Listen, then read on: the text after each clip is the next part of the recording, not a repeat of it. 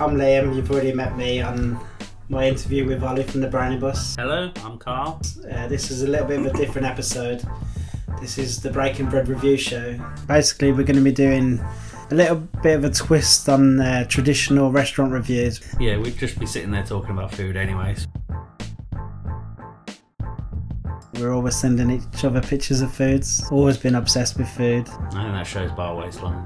Yeah, it doesn't matter what. If there's a smaller option, it's not happening. like there was any chance of me eating less. Today's show, we're going to be talking about nocturnal animals. I love the decor. I love the place, the vibe. Really, really good stuff. Our own little smelly air on our table. Hotel bar, which is stunning. It did make you feel like you're in like an American TV show from the 80s. The menu as a whole was fantastic because I've been to Japan and I actually went to a gyoza restaurant.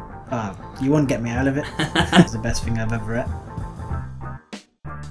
Meaty monkfish, strong garlic, and gherkin. It's it's always going to be a winner in it. Any type of sashimi or raw fish or ceviche fish, it's just for me. I don't know why. Everywhere I've been, it's always the number one dish. That's the only way you can improve that dish is another one after it.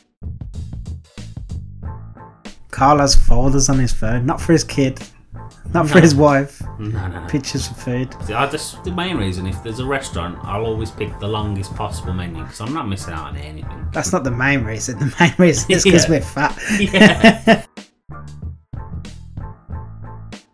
Took, took me about 10 minutes to try and get the perfect photo of the dessert next to the floor. I wonder what came first to decide to colour the floor like the pudding or do the pudding like the floor.